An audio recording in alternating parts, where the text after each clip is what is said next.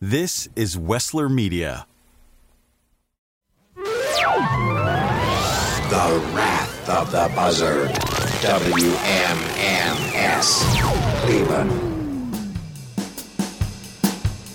And welcome to this very first bonus episode of The Wrath of the Buzzard. I am your host, Vince Tornero, and it's been a pleasure to have you along for the ride of the story of the great WMMS 100.7 The Buzzard. In here in the studio, we've got a couple of uh, guys who you heard extensively on the series John Gorman and Denny Sanders. Gentlemen, welcome. Thank you. My pleasure. Okay, so the series is done. We've had six episodes, and one of the things that I like to ask a lot of people when we do talk and do interviews, you know, you've had a chance to listen to the series, to to to to partake in it, and to to hear it after it's been produced. John, we'll start with you. The first question is: If you could go back in time and talk to your younger self when you were growing up in Boston, John, and and and and say something yourself, knowing all that you know now, knowing all that you experienced at WMMS, what would you tell that young John Gorman who was fiddling with the radio in his room back in Boston? Don't trust everybody. Really? Yeah, it's it's it's the music business. It's the radio business. Uh, I guess the philosophy is half the world wakes up every morning with the intent of screwing the other half out of everything they know and love. And if you understand that, that you have to be on guard all the time, uh, it helps you in this business. Probably any business. I, you know, I, it's not necessarily just the music business and the radio business, but uh, you know, we, we were babes in the woods at the beginning. You know, you, you How old were you when you started at MMS? Or early twenties? Uh, I just turned 23. Oh my gosh. 23. So yeah, that would have been I mean you you you would have been very green at that point. Yeah. And it was the first time I lived outside of Boston, too. So all of that, you know, it was just a, uh, a culture change. And, uh, yeah, suddenly, you know, I moved 600 miles away for this new job. And of course, I knew Denny, so we worked together. So that, that was familiar. Yeah. But everything else was new and untried. And, you know, what did we have? Six months or four months left to save the station. And we did yeah, did. not long. That's right. So, Denny, I'm curious, uh, you know, knowing all that you know now and all that you've experienced and reflecting on the series, if you could go back to the younger version of yourself, what would you tell that young Denny Sanders who uh, was just about to meet John Gorman and help change his tire outside of a radio station? Well, I'll tell you what I would have told my younger self that first came to Cleveland, that walked into WMMS, and that is uh, don't worry, uh, you're putting up with management indifference, but it'll actually work to your advantage because they won't be paying attention and you guys will be building the station behind their back. And that's exactly what happened. So, uh, management indifference in the early days of MMS really worked to our advantage because they didn't bother us. They didn't think we were worth bothering. so, before they knew it, we had built a winning radio station uh, primarily based on their indifference. Yeah. And you you eventually, as the story goes, became an integral part of obviously, you know, the station's on-air identity. And um, did you at any point in time, and, and I'm imagining you did get offers to to go to a different radio station while you were at MMS? Like, how did that go? And and if you did get offers, why did you stay at the radio station? Well, I didn't pursue any of the offers. Uh, I didn't really get any, and I didn't really pursue any. I was very happy to be at MMS. We were a leading nationally recognized radio station, so uh, you know why do you want to go anywhere else? Cleveland was uh, economical to live in. I was married in those days, and I had a lot of friends at the radio station, so I wasn't inspired to go anywhere else. I will tell you that when Live Aid happened in Philadelphia, I ran into Charlie Kendall, who used to work with us, and he was at WNEW FM in New York. And we chatted a little bit, and he says, Hey, I can get you into WNEW. Why don't you give that a shot? And I think he was just being nice. I, I never really followed it up. But, uh, you know, why would I want to live in New York City where it costs a billion dollars to live in a cardboard box, you know? Just about. John, for you, I mean, you, you were eventually the operations manager. And so for you, like, w- you know, I'm sure you got some offers to go to, you know, higher up in the corporate chain at Malrite, perhaps. Well, what happened in my case, as WMS started gaining a national reputation, and that happened very quickly, you would go to these radio conventions every year, and suddenly I was getting invited to, do you want to be on this panel about this new format, this album rock format? Okay. So I started getting a national profile that way. Okay. I did get an offer in 1974, and it was very, very tempting. It was actually the first paid job I ever had in radio was a station called WHDH-FM. And uh, they flew me to Boston and wined and dined me and this and that. And it was very, very tempting. It's so tempting, but there's something, it was a sixth sense. We're building something here in Cleveland. As we were developing this radio station, we felt we're onto something. Why break this thing up? Yep. Excellent. All right. When we come back, we're going to be uh, hearing the full interview that Denny did with John Lennon, but also some special insights as well. That's next on this bonus episode of The Wrath of the Buzzard. The ruler of the airwaves. WMMS. Cleveland. More terrifying than The Exorcist. More ridiculous than The Omen. More truth than all the President's Men. Rebozo Productions presents The Devil Made Me Do It. The Watergate story is only Richard Nixon could tell it. I have an energy crisis and I need more power, power, power. Find out the mysterious force that causes tapes to erase themselves. See John Dean vomit his guts out to the Senate subcommittee. The Hughes Medical Institute. Witness Richard Nixon's brother blow a deal with the mob.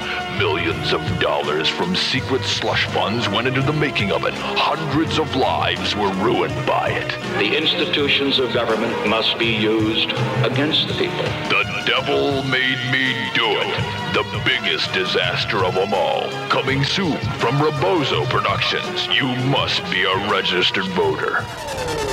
More shell shock rock from WMMS.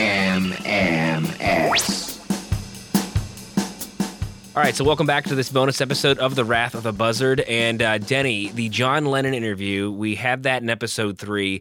The um, interview starts midway through a little bit, it starts in progress. What was discussed before the interview actually started? Because it, it sounds like it starts middle of a question, middle of a thought. There wasn't too much before that. When the call finally came through, I picked it up. I said, hello. Lennon said, hello, is this Denny Sanders? I said, yes. And he says, oh, all right. Are we ready to go? I said, yeah, let's go. And that was pretty much it. And we started with, you've always been a, a straightforward performer. So there was only a few words before that.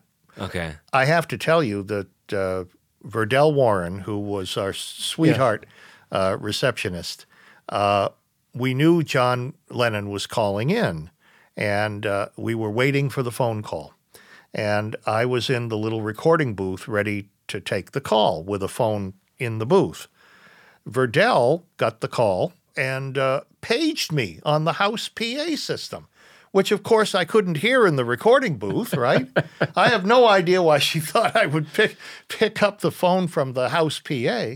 So uh, what ended up was finally somebody came down to the the. I think I heard it. And it's Uh, like, did you? Yeah, Were you the one that did it? I, I think, yeah, I, and, and I found you in the production room. I mean, in the in the in the little recording booth. And, and Denny was, you know, all of this beforehand was trying to find a tape machine, and Yeah. was the Oh, wa- I yeah. mean, Yeah, we've it heard- was, yeah. I mean, it, believe me, it as as as it was described, that's exactly how it happened. Yeah, no, that's it.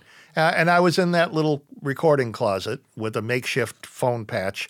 And uh, I guess it was John Yeah. that came down and said, uh, We've got John Lennon. I said, Well, put him through. And they did. And we started taping. So it is true that Verdell Warren. So John Lennon called and said, "I'm calling for Denny Sanders." Yeah. And then and then Verdell put him on hold. Yeah. Put him on hold and did the house PA as if I could hear that in the little recording booth. That's that's fabulous. I'm curious, Denny. Uh, are there any questions that you had that you scratched that you didn't ask John Lennon that maybe you wish you did ask? Nothing that I scratched at the time, but in retrospect, there are two things I wish I would have done. Number one, I wish I would have asked him, how come he doesn't play the harmonica that much anymore? I used to love to hear I should have known better and uh, I'm a Loser and all those songs he did with the Beatles where he broke out the harmonica. And I thank, love that. Thank you, girl. Thank you, girl. You got it. And uh, in his solo days, he rarely played the harmonica. I don't think he played it at all. Uh, and uh, I, I should have asked him that. And the other thing, I might have embarrassed him, but I, I should have really wrapped up the interview by saying, speaking for millions of people around the world, I want to thank you for all the wonderful music. Yeah. And uh, I thought uh, it might be a little maudlin to say that or it might embarrass him. So I didn't. But I regret that. I, I wish I would have wrapped up the interview that way. Well, here's the interview that Denny did with John Lennon. You've always been a pretty straightforward performer, both in the Beatle days and in your recent stage appearances over the years. Yeah. Now, there seems to be a trend these days towards elaborate costumes and stage settings Yeah. for uh, the concert performer to either emphasize the plot of each particular tune Yeah. or to amplify the image of the band. Do you enjoy this new stage elaboratism? Uh, I haven't. Uh, the only way I've seen it is on TV. I meant to go and see David Bowie, but I always seem to miss it, you know. Mm-hmm. And uh, it, it looks pretty good on on the screen. And I've heard uh, reports that it's pretty good on stage too. So uh, you know, I, I'm all for it. You know, whatever's going down, I, I'm, it's cool with me. Yeah. Bowie already has changed, right? On the in the middle of this tour or something, he he suddenly decided just he wants to get back to being a singer, and he's dropped the big show. You know, I'm sure he'll have something, but not the same. You know. Yeah, yeah. Do you think in the future your stage act will get more elaborate? I mean, with sets and with all kinds of stuff like that? No, unless you know I was going on with somebody special. I don't know. Uh, if I ever did go on the road, I, you know, un- unless there was some quick gimmick or you know something like dropping cows from the ceiling or something surreal, you know. If it was a bit surreal, I'd go for it. But to me, it's still music, you know, and it gets down to it. You take the record home and you play it, you know. Yeah. I mean, if I got into it, I don't know. I'm sure there'd be something to do. The, all those things are so so elaborate, you know. It, it it takes away from the music. It would it would bother my head if I had to think of it, you know. I don't mind suggesting things, but somebody else would have to get it together.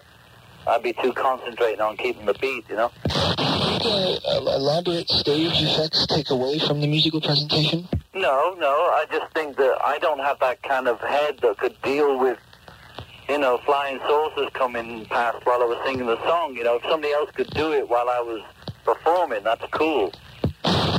I think by the time I get on the road, they won't be doing it anymore anyway.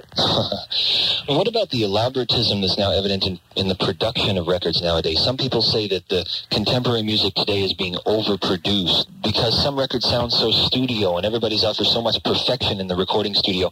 The raw, off-the-cuffness that made rock and roll such an everyday person's music is being liquidated from over because of over-elaborate production. Do, do you think that I this think is... a, there is a little of that in the air, but I think it's just because of sort of one generation of musicians has sort of got control of the uh, production end as well, and they're tending to sort of get into it more than necessary, probably. But uh, so I, I still make my records the same way, you know. I, I was I just finished this album I've done, and it took me six weeks, and anything longer than eight weeks in the studio, and I'm bored stiff. you know, I really, and I like to get the musicians sort of when they're cooking. I, I'll take a mistake, you know, if, if the track's cooking. You know, I'd sooner go for the feel of it than make it into. A, I call that painting by numbers, you know. Yeah. Yeah. Uh, and it's cool if people want to do it, and sometimes it comes off, you know. Mhm. But they tend to sit on a formula and repeat it over and over. Right. Don't you think some of those so-called mistakes make the music uh, Oh, so great, you know? I love it. I mean, some of the best drum fills and things like that have come from mistakes where the drummer's lost, you know, and he just sort of goes flap, and we, everybody follows him into the next one, you know. Right, right. You said something about Spector. That man can do more with 15 IPS tape echo than with uh, anything else. Yeah, I, I, I, did, I might have said it because I've said quite a lot about him. But uh, yeah, you know, if you want to talk production, I still think he's the top, you know. And uh, he can do more with a repeat echo than most people can do with 40 tracks. Right. On the new album, you've got Julian playing drums behind you on Ya Ya. Oh yeah. Yeah, is is he into drums or is he just like to noodle around with instruments in general? Uh, he fiddles around with different instruments. I think he's into the guitar because of his old man, probably. Yeah. and he does play a little sort of piano, you know, in a child way. You know, I mean, nobody's teaching him or nothing. I, I wouldn't, you know, force him. I'd let him play what he likes. But I brought him over here because I can't leave the country because of immigration. Right. So he comes to visit me, and I was in the middle of this album, and I thought, oh God, he's going to be bored. And I'm, you know, last time he was here, I took him to Disneyland and stuff like that in L.A. But this time it was New York, and I thought he's going to be bored stiff. And he loved the studio. He loved the knobs and the controls, and he ran around all the instruments all the time. So we just sort of slyly put the tape recorder on, and uh, while he was drumming, and I just started singing "Ya Ya," and uh, we just taped it. He doesn't know he's on it yet because we've only just got the album in, you know, Uh-huh. and I'm going to ship it to him today. And he, I, I haven't told him. I'm just going to let him find out for himself. He'll love it. He might go after his own manager now. You never know. Oh, I, ho- I hope not. You know, it's a bit too early. How old's Julian now? He's 11. Wow, he's really grown up, I isn't he? know it's amazing. You know, at 11, he's like 14. You know, this generation is so different. Yeah. I mean, he's hipper than I was at 11. It's amazing. But in one way, it's cool because you, you don't. I don't think we're going to have that communication gap bit. You know. Mm-hmm. I mean, you know, there's the glitter and all that, but that's a sort of facade. You know, it's just like we had, you know, Tony Curtis haircut. You know. Right. It's really just a sort of image to project yourselves. You know, that that we are here, folks. You know Yeah. and we don't look like you because, you know. But I think uh, there might be less of that quotes, unquote generation gap because if they're hipper and we're slightly hipper than our parents, we, we might be able to, you know, get something going instead of that, you know. I mean, I'm, I'm sure we all fall into it. Oh, in my day, we didn't have this, we didn't have that, you know. Right. Well, there's a, it's not the Grand Canyon that it once was between. Yeah, I hope not. I, I, I hope it's going to be different this time around, you know. Yeah, yeah. You know, musically, there seems to be a little slump lately. Uh, Yeah. There are all kinds of trends and all kinds of fads that are coming up, Yeah. but no real sweeping change like there was in the middle 60s and the middle 50s and so on. And most people today that call me up, they want to hear the old standby tunes, usually from the late 60s. You know, do you think that this longing for the good old days attitude is, is healthy? Well, I wouldn't call it unhealthy because I think we all go through it, you know? Yeah. I think probably, again, each generation goes through it. And already, like, my music was the 50s. Right. Probably your music was the 60s, even Yes. though I was part of the 60s. The, the stuff that made the big impression on me was when I was 16. Yeah. And th- their music now will probably be the glitter stuff. And I think the visual has got, has become uh, well, even in uh, so-called my days, you know, Presley's visuals were as important as his music at the time. Right. You know, so I really don't know. Uh, and uh, as for the next phenomenon, you know, I mean, they all say it's due now, 74. So I'm sure something will happen. Yeah, And everybody. we won't know it's happening now. It'll be going on in Idaho or something.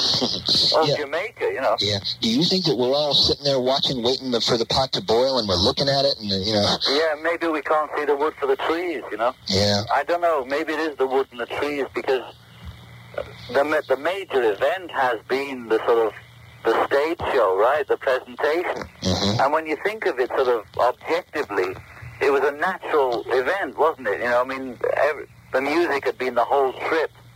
And then for this generation, they say, well, we, you know, the music isn't new for us. It's just our music that goes. That, that's what we always knew. Right. They didn't. They don't remember just having the old time music. You know, of course. Yeah, yeah. So the visuals was a natural thing, and maybe uh, people, the the artists in the business, you know, the new ones, were putting their minds to the stage rather than the music. You know, because it was natural to them. You know, they were just sort of emphasizing what you know the other side of it. Yeah. Somebody, I was talking with somebody the other night. We were talking about, uh, of course, it's all speculation. Uh, Yeah. We don't know what's going to happen tomorrow, never Yeah. mind in 10 years. Yeah. But somebody was mentioning to me that the theater and the dance will become a more dominant art form than than music is with us today uh, in the 80s because of the fact that everybody's going to grow up with music in this particular generation, this particular kind of music, and is always is always available to them, and radio is playing it, and the records are selling now more than ever, and there are serious critical publications about the music, which there never was back when Yeah. when we were kids. Right. If if that's true, and I, you know, I wouldn't know myself because I'm not a crystal gazer, but Yeah. it's quite feasible. The thing is, that dance and theatre are an integral part of music. I mean, the separation came later. I think, in you know, if we go back to not cavemen, but way back, mm-hmm. you find that music and dance and theatre were all one, Right. all one thing, and it, it's they got a little sort of specialized, you know. Yeah. And if anything at all goes that way, I, I, I can't. Music has to be, you know, and uh, there's no way it's going to be less important, you know. It's music's part of life, and there's nothing. You cannot survive without music. I don't think, you know. Although they say the Eskimos do, but I don't really believe it. I think they'll have something going up there. you know? For sure, there are more Eskimos, right? Yeah, right, right. What's the attraction to America that you have? Well, it, it's it's it's the center of the world, you know, and it's all happening here, and the music's here, and everything else is here. You know, once you've had a taste of it, giving it up would be a drag. You know, Yeah. it's just good to be here. I like I like the people. It isn't a PR. You know, I just like Americans. You know, I was brought up on Americana. I mean, we were all brought up on, in England on Doris Day and Heinz Beans and and you know then rock and roll and Coca-Cola. We don't know any better. We all thought, you know, uh, Heinz ketchup was English. You know, we didn't find out till we got over here what where it all came from. You know. Right. They're all American companies that are based in England with English addresses. Yeah, yeah. I mean, we we took it for granted. You know. Are you thinking about going on the road again? Uh, only when people ask me. Has anybody asked you?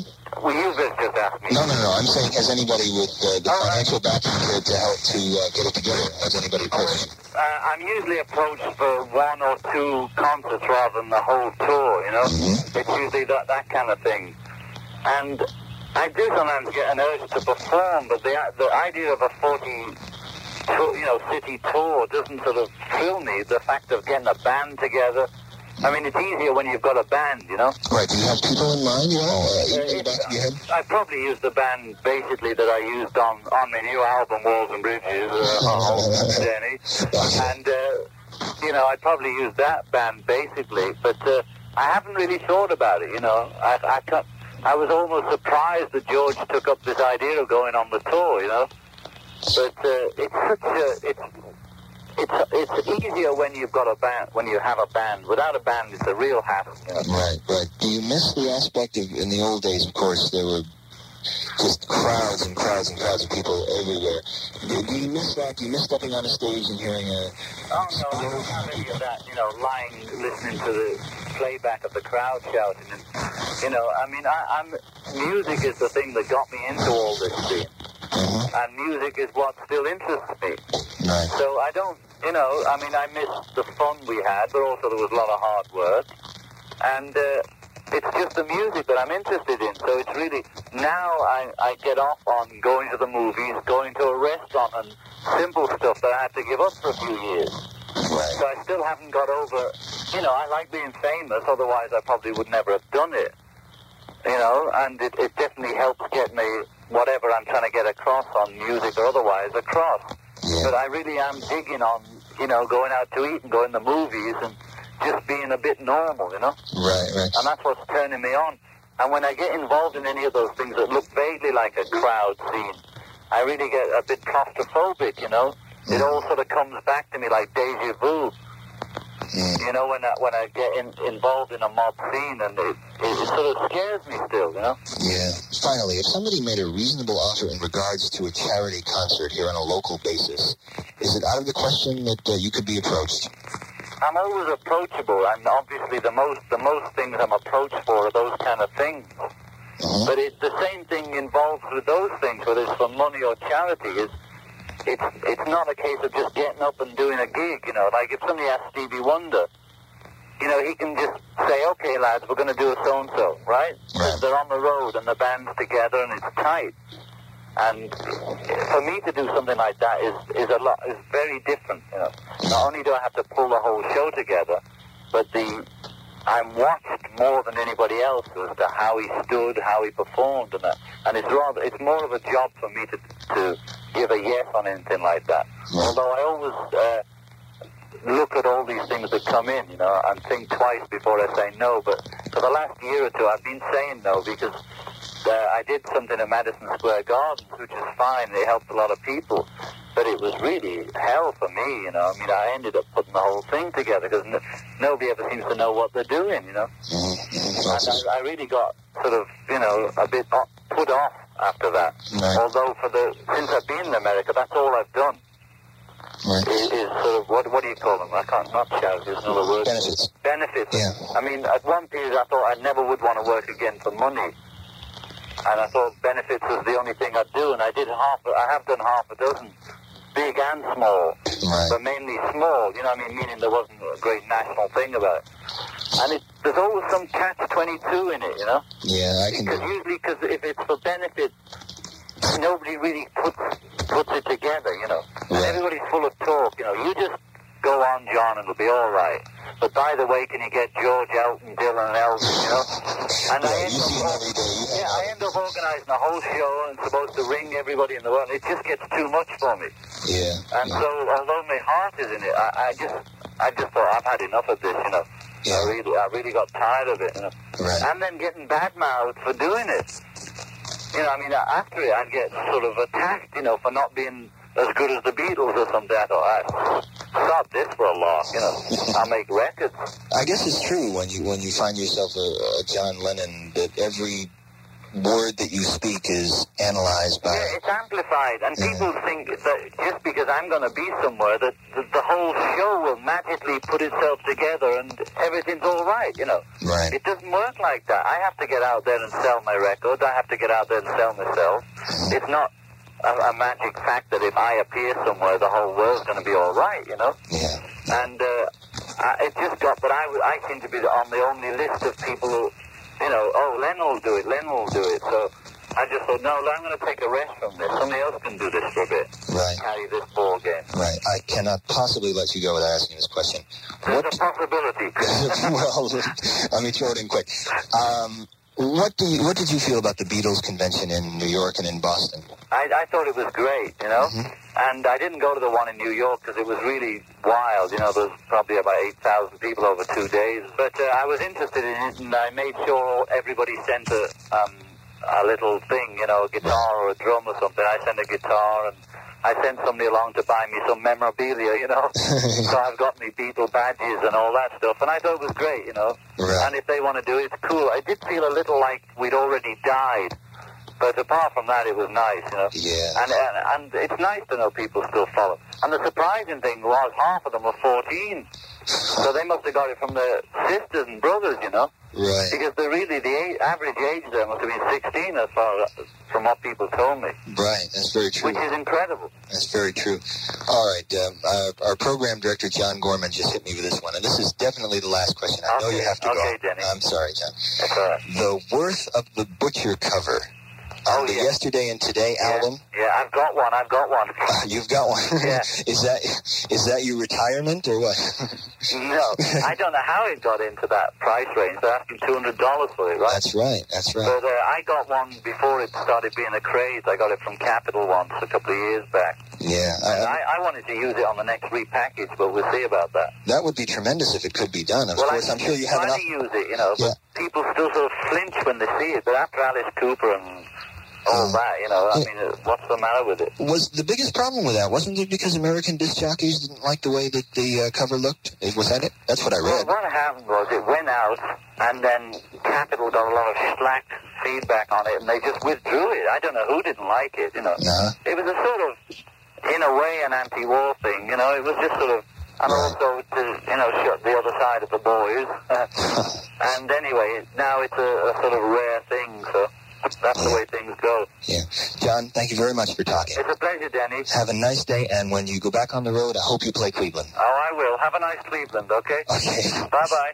Hi, I'm Emma, And I'm Joe, and, we're, the, Professional, Book, Nerds. Two Mondays a month, we interview authors and talk about their upcoming books, what drives them, and their go to order at the cafe. On Thursdays, we share recommendations and dive into topics readers face, like how do I actually read the books on my to be read list? You can find the Professional Book Nerds podcast on Apple Podcasts, Spotify, or wherever you get your podcasts. Want to learn more about us? Our website is professionalbooknerds.com, and you can find us on Instagram, Twitter, and TikTok at ProBookNerds. We hope you'll come and listen, and as always, Happy reading. All right, so Denny, that's the interview. Uh, what's your favorite moment from that conversation? Because there's not many people that have got a recorded conversation with arguably the most famous Beatle. Well, there's a couple of moments that stand out. Um, when we started talking about benefits, that he is always approached to play some kind of charity benefit, he kind of bitched a little bit, saying, you know, everybody expects me to put it all together, as if it's all going to magically come together because I'm involved. So I have to call everybody, I have to set up the rehearsal, I have to do everything.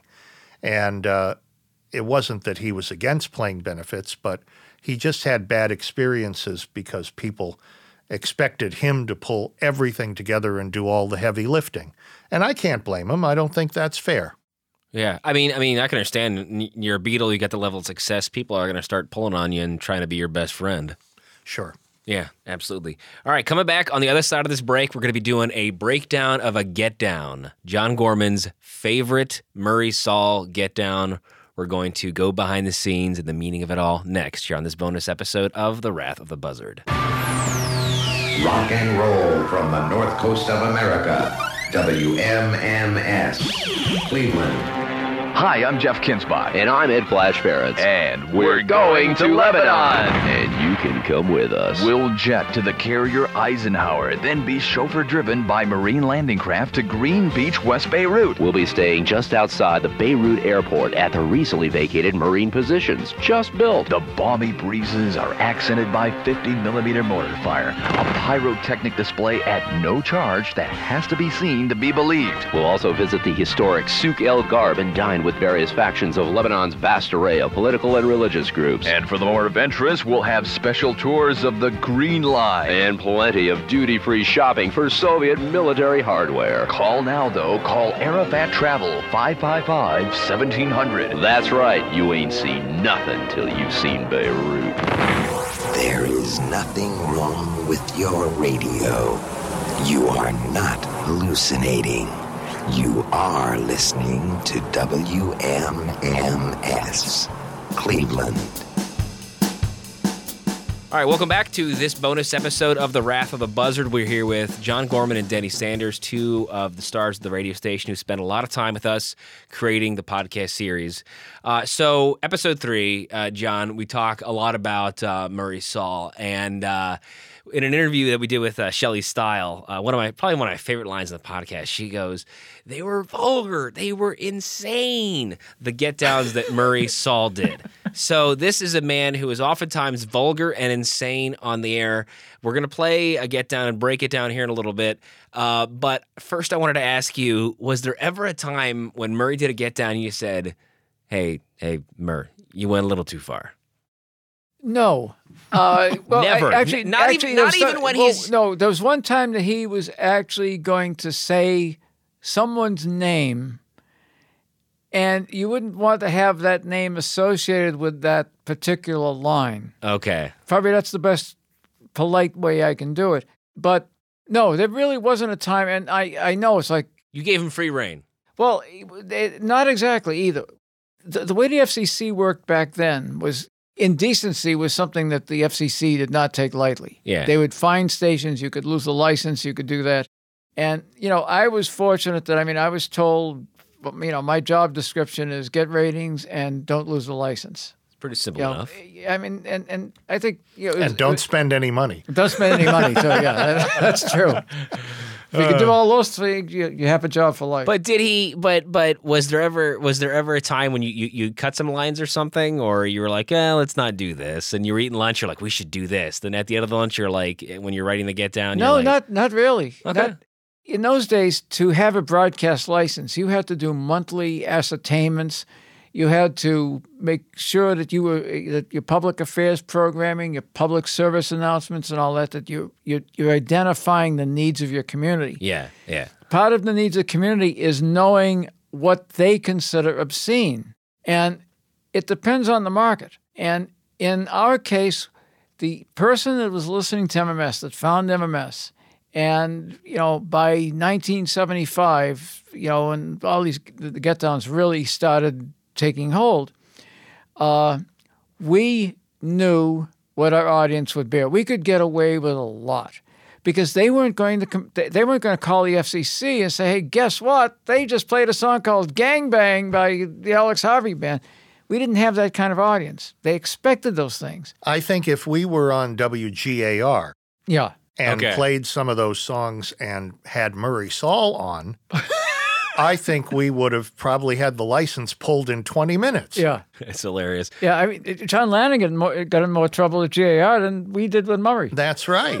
All right, well, let's hear Murray. This uh, this get down is from uh, January sixteenth of uh, nineteen seventy six. We spoke with John and asked him what his favorite get down was, and uh, well, here it is.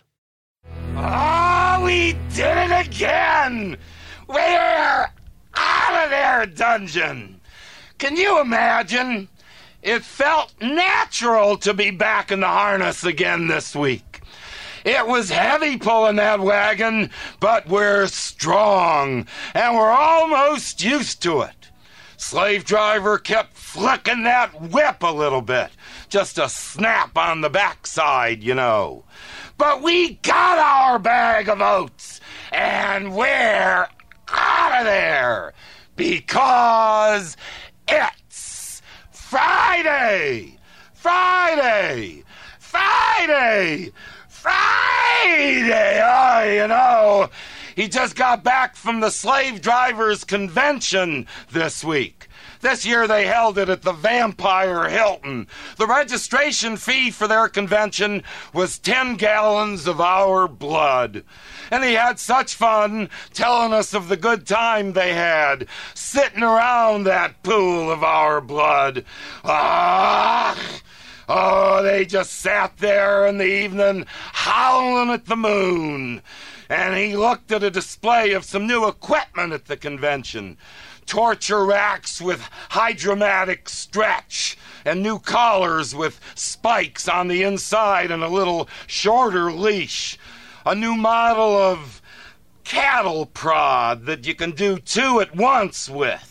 And they held a contest for the meanest slave driver of them all. And of course, our beloved slave driver won. He explained that in our company, you must give two weeks' notice before you can get sick. And a note from your department head before you're allowed to die.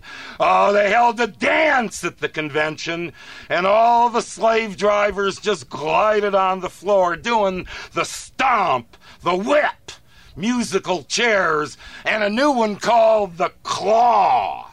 They hired the best marching band in the country, you know.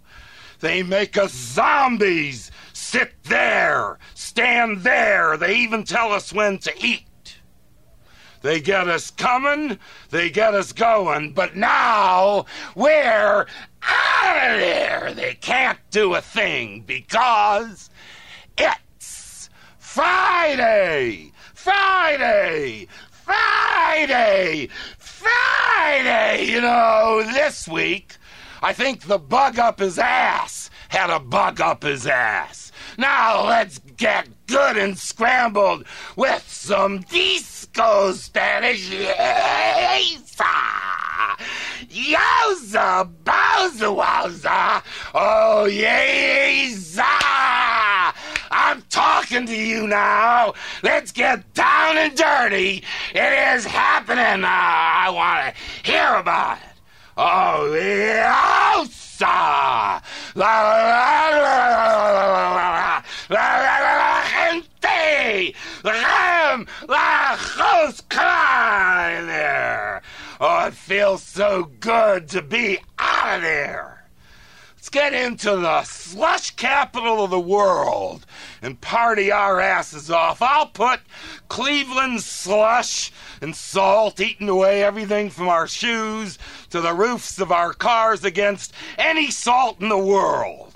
Let's glory in our ooky, crappy, slushy slush and not stop going for one minute. And let's make sure we're all stocked up for Sunday afternoons. It will be such the bowl on Sunday. Oh, let's even. Oh, yeah. Mm. We'll be watching the Steelers and the Cowboys sacking that quarterback It'll be such the pisser game, and it's the last chance to see some good football. I'll miss those cheerleading honeys on the tube, the cheerleaders carrying those footballs under their sweater and bouncing and dancing, and isn't that the nicest? We're gonna go crazy this weekend. We may even bring out the barbecue.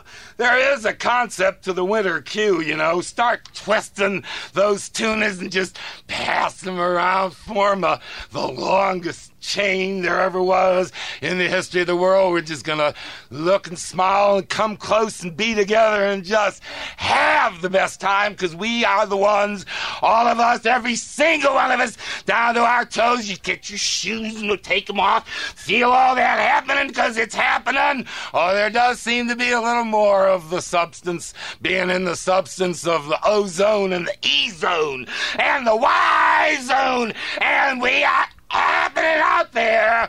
Oh, turn your honey into some popcorn this weekend. Feels so good, so nice and warm with butter just rolling down the sides, and there's always something getting stuck in between your teeth up on the top, you know, liven things up, add a little molasses, turn your honey into a popcorn ball for that matter. Oh, don't you just love the salty and sweet coming together, and in there we'll be munching on that popcorn, slurping our way through the molasses all weekend long. Oh. Nothing like a little popcorn on the rack, you know. Oh, are they all lined up? Is the back door open and all the doors? Little oil in there, you know, make it just slide and glide and have just the best time. Oh, the Fosh is in the lock. Snoopy ate a roast beef bone all week long, one bone that kept him just moving. Yeah. Spider, it's so good that you're back here. Stick the tank. We need the tank, and we gotta, gotta, gotta, gotta, gotta win. Gotta, gotta, gotta, gotta, gotta, gotta, gotta, gotta, gotta, gotta get down, damn it. There's a lot of John Gorman in those get downs. Let me tell you that right But it, now. ca- it couldn't be without Murray. What do you mean by that, Denny? Well, John and Murray got together and wrote the script. Well, yeah, yeah. and uh, John really, y- you can you can hear a lot of John in in that script. Uh, well, question for John: I never knew this. You tell me. Did Murray ad lib off the script much?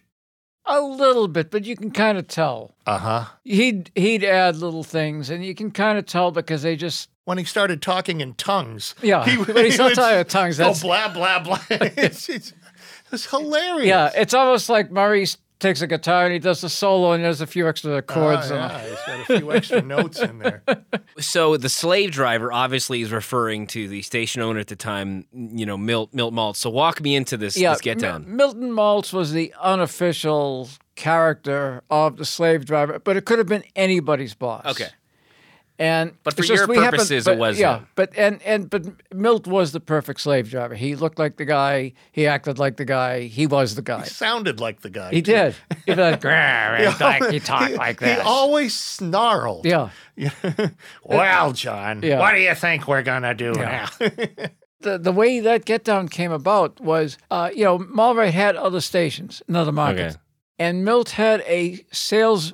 All the sales managers and general managers, they had their meeting in Cleveland. So Milt had his his uh, convention of of these sales managers and general managers, and you, you were just seeing all of these these managers. They were all on their best behavior and all trying to, you know, if if Milt would say something, they would all in unison, you know, talk, you know, just just applaud him and all that. And so Murray and I, we happened to go to the uh, pewter uh, pewter mug. Pewter mug. Yeah. And it turned out that Milt had a whole part of the pewter mug with his managers. They had a table set up, and he's talking to managers, and he's just and they're hanging on to every word, and he's just snarling away and all that. And out of that, Murray and I just started walking. Why don't we come up with the slave driver convention? And it just came out of watching them having lunch and watching them and, and watching the way Milt was. And then back at the station, you know, they, they were walking around the halls And that's when, you know, Murray came up with, you know, did you notice they don't walk, they glide. And from there came, oh, lucky, let's let's write that in there. You know, that's that's how the get downs came about. Murray come up with a line, I'd come up with a line, maybe something in the newspaper. But that convent that that that that managers meeting that he had was just we had so much material out of it. You know, just imagine if that was somewhere else and say, yeah, well, the you know the can you, they'd be sitting around a pool of blood, you know, baying at the mount, moon, and you know, we, all those lines came in, and that one became so easy to. It almost wrote itself. That it then sparked the rest of the get down. You know, about the the Super Bowl that weekend and everything else, and it you know that's pretty much how those get downs would be written. You'd, you you'd, you'd find a spark, you'd build on that, and then from there, I, I used to compare it to a believe it or not, I would say this is like a Catholic mass, where everything has its, you know, everything has its, That's right. its place. It's cadence, it's Yeah. rhythm. So it's like you know we'll do the slave driver that follows with the Yeza Yowza Bowser, The disco That- Spanish or yeah, whatever. and then it, yeah, and from there it, it uh, from there it goes into you know anything else that may be newsworthy. Then it, from there it goes into National Bee Week, Eat Your Honey for the weekend, and whatever comes after. And then there was also a marijuana report every week, and we started finding out that everybody, even if they weren't regular WMMS listeners, would tune in just to hear that get down. That it, it, it became like a ritual in Cleveland. Yeah, what do you say, Denny? And you look like you want to say something. Well, yes, it was like a mass, and uh, the the wrap up, gotta gotta gotta get down, was the communion. Yeah, yeah. that, I don't- was, that was the bring the audience in at the Yeah. finale. You know. Let's talk. Uh, let's talk a little bit about uh, before we get into this break. Uh, Taurus Gold, the Taurus Gold spot. Can you uh, explain explain what folks are about to hear here, real briefly, before we get into it? The Taurus Gold was imagine if the Get Down was sponsored. And it was like, what what would be the sponsor? Well, it'd obviously be, be marijuana. If marijuana was illegal, what commercial would we create for it? I mean, that's that's really how the Taurus Gold came to be. And uh, we actually did two of them. I think the one you're playing is going to be the uh, the one at the Huffler Co. It was it was a takeoff on the Hessler Street Fair. Hessler Street was sort of like what would you say, like a hippie-ish kind of Yeah, a little hippie commune neighborhood. Yeah. hmm All right, well, here it is. Taurus Gold will be back after the break here on this bonus episode of The Wrath of the Buzzard.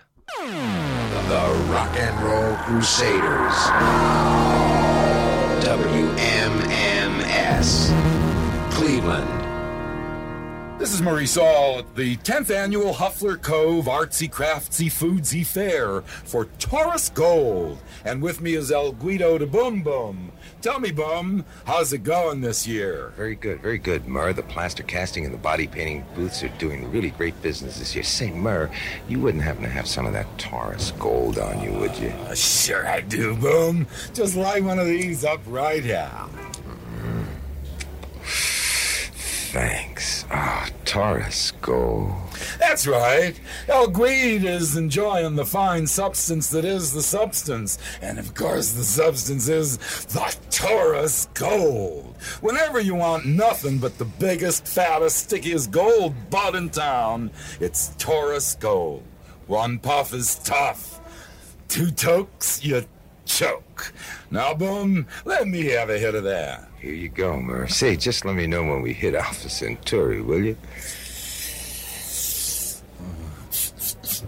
That's Taurus Gold. Mm. Hey, Mur, if one puff is tough and two tokes you choke, what happens when you take three hits of Taurus Gold? Great question, Boom. But you just go right ahead. Put that Taurus Gold tuna right to your lips. Take three big tokes. That's sweet stuff. Here's one. Hmm. Two.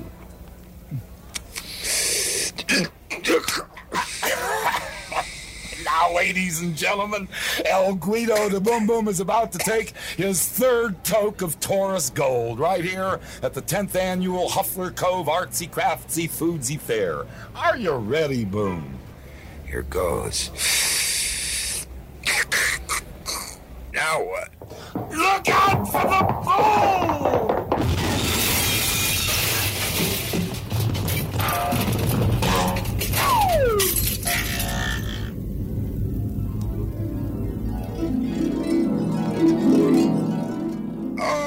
What happened? Taurus Gold.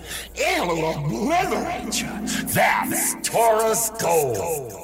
Canoe? Yes, you can. Canoe Yellow Wine, the now wine sensation from Sandusky. Deliciously different, smooth and yellow with a touch of DDT. Indigestible. When you get together, get it together with Canoe, imported by Grime Shippers Import Company, Sandusky, Ohio, from Bosco. Famous for quality glue since last week. C A N U U, superfine canoe yellow wine. I wouldn't if I were you. Buzzard, buzzard power. WWMMS, Cleveland. All right, so we are back, and in this segment, what we're going to do is we're going to give you some stories that didn't make it into the podcast. So, in episode one, there was uh, David Spero, and uh, David's introduction to music. It really came through uh, his father's music-based TV show called Upbeat. And of course, like in the 1960s, when your dad has a TV show, you're bound to have some pretty incredible experiences. So we loved our conversation with David, uh, but we wanted to share with you some of the incredible experiences he had that weren't necessarily WMMS related, but certainly contributed to the history and the foundation from which WMMS grew. So here's David Spero, some great stories here. From 1964 to 1971, my dad had a, a national TV show called Upbeat. What was the format of your dad's show? You know, was it just bands come on to play? You know, just kind of. Well, there was a host, and, and what he wanted to do was take top 40 radio and put it on TV. And that's what he did. So instead of listening to the radio for an hour, here's all the songs you'd be hearing on the radio. But, you know, there'd be very brief interviews with the host you know, very, very brief. It would just be, what are you doing? You know, what's your next record? Blah, blah, blah. Heard you just played, you know, with the Beatles. What was that like? You know, just this, you know, really trite interview questions that got you from song to song to song.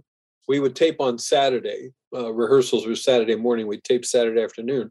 So Friday night, whoever had come in for the show, we would always have like a big, you know, kind of hangout at our, at our house so it was it was kind of normal to have Marvin Gaye and Mitch Ryder and the Lovin' Spoonful. You know, they would all be hanging around the house. So, and I was 13 years old when the show started. So to me, this became just kind of this was our life. I didn't know that uh, everybody didn't have this happening. You know as a 13 year old like can you describe like kind of the cleveland music scene? Describe the music scene in 64 well i mean it was just interesting because the tv show was just starting and there were so many locations in cleveland where you could go to see live music uh, and very dedicated spaces like leo's casino. Every artist of color would play leo's casino thursday friday saturday and do upbeat saturday afternoon so we had the temptations the four tops Diana Ross, the Supremes, uh, Stevie Wonder, who did the show probably more than anybody.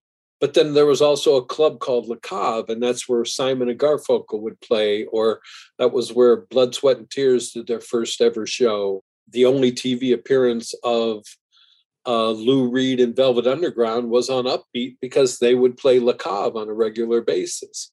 Not to mention Music Hall, Public Hall, you know, the giant venues where you'd have a show that would have the Rolling Stones, BB King, the McCoys, Ike and Tina Turner. All of them would just head over to the TV show before or after their performances. I was hanging with all these people. I, I was the cue card guy. And when the show started, the hosts were the radio DJs from Cleveland. It was guys from WIXY 1260 and from WHK. And that's where I first kind of got to know Billy as well, was during that period of time when it became a national show and, and changed the name from the Big Five to Upbeat, that's when Don Webster took over the hosting. But the other DJs would be there every Saturday getting interviews from, because there'd be nine or 10 acts right there, you know, from all genres. So if the Yardbirds were doing upbeat, I'd take Jimmy Page and bring him over to my radio show, whoever it would be, Tommy James, or I remember bringing um, Otis Redding over there at one point. So I had all these people that were doing both things the TV show, I could use them on my radio show, and it really kind of helped to establish me. It just seems like the industry had a much tighter connection with artists back in the day. I think so because radio was their outlet. You know, there wasn't a, until you were the Beatles or the top Motown acts or whatever, and getting on the Ed Sullivan show, you were stuck doing dance parties, you know, in a million different cities. And the difference between upbeat and the dance party shows were like American Bandstand would just have one artist on a week that might do two or three songs, and then all the rest would be dance numbers. Upbeat would have 10 different artists.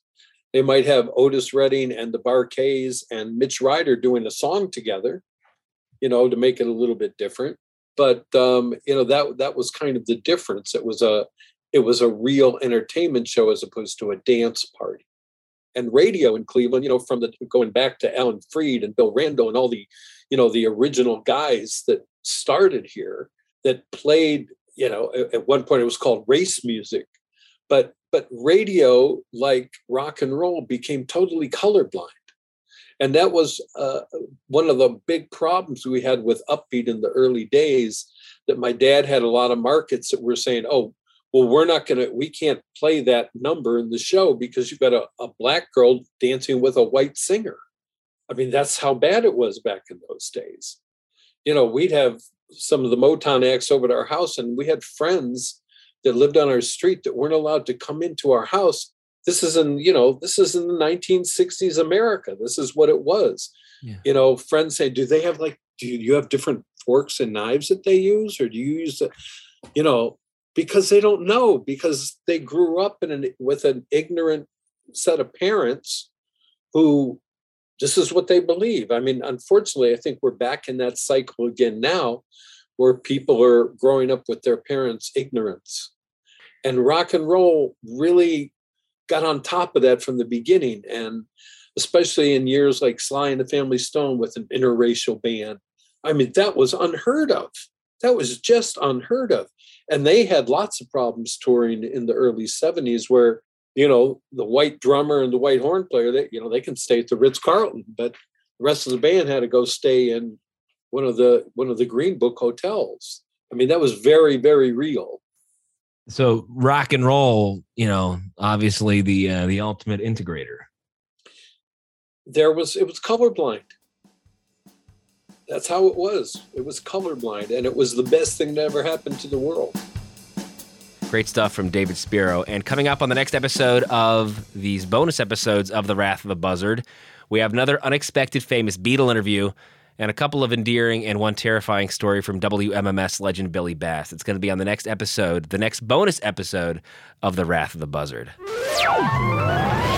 The Wrath of the Buzzard. WMMS. Cleveland.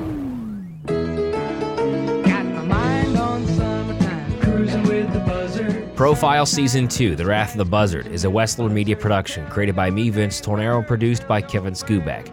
Special thanks to our bonus episode studio engineer at Evergreen Podcast, Dave Douglas. Thanks, man. Listen to all six regular episodes wherever you get podcasts, and be sure to leave us a five star rating when you do. Thanks to everyone who made this series possible. And thanks to you for listening. We'll talk to you on the next bonus episode of The Wrath of the Buzzard.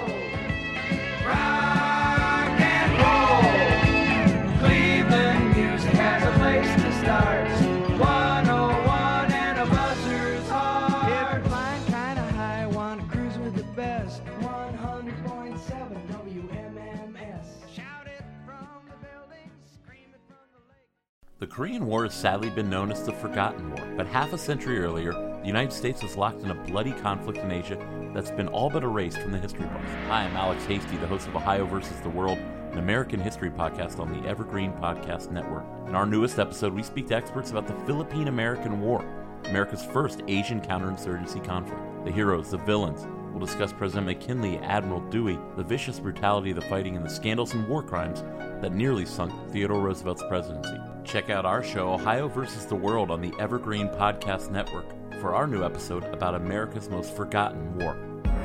Now back to the show.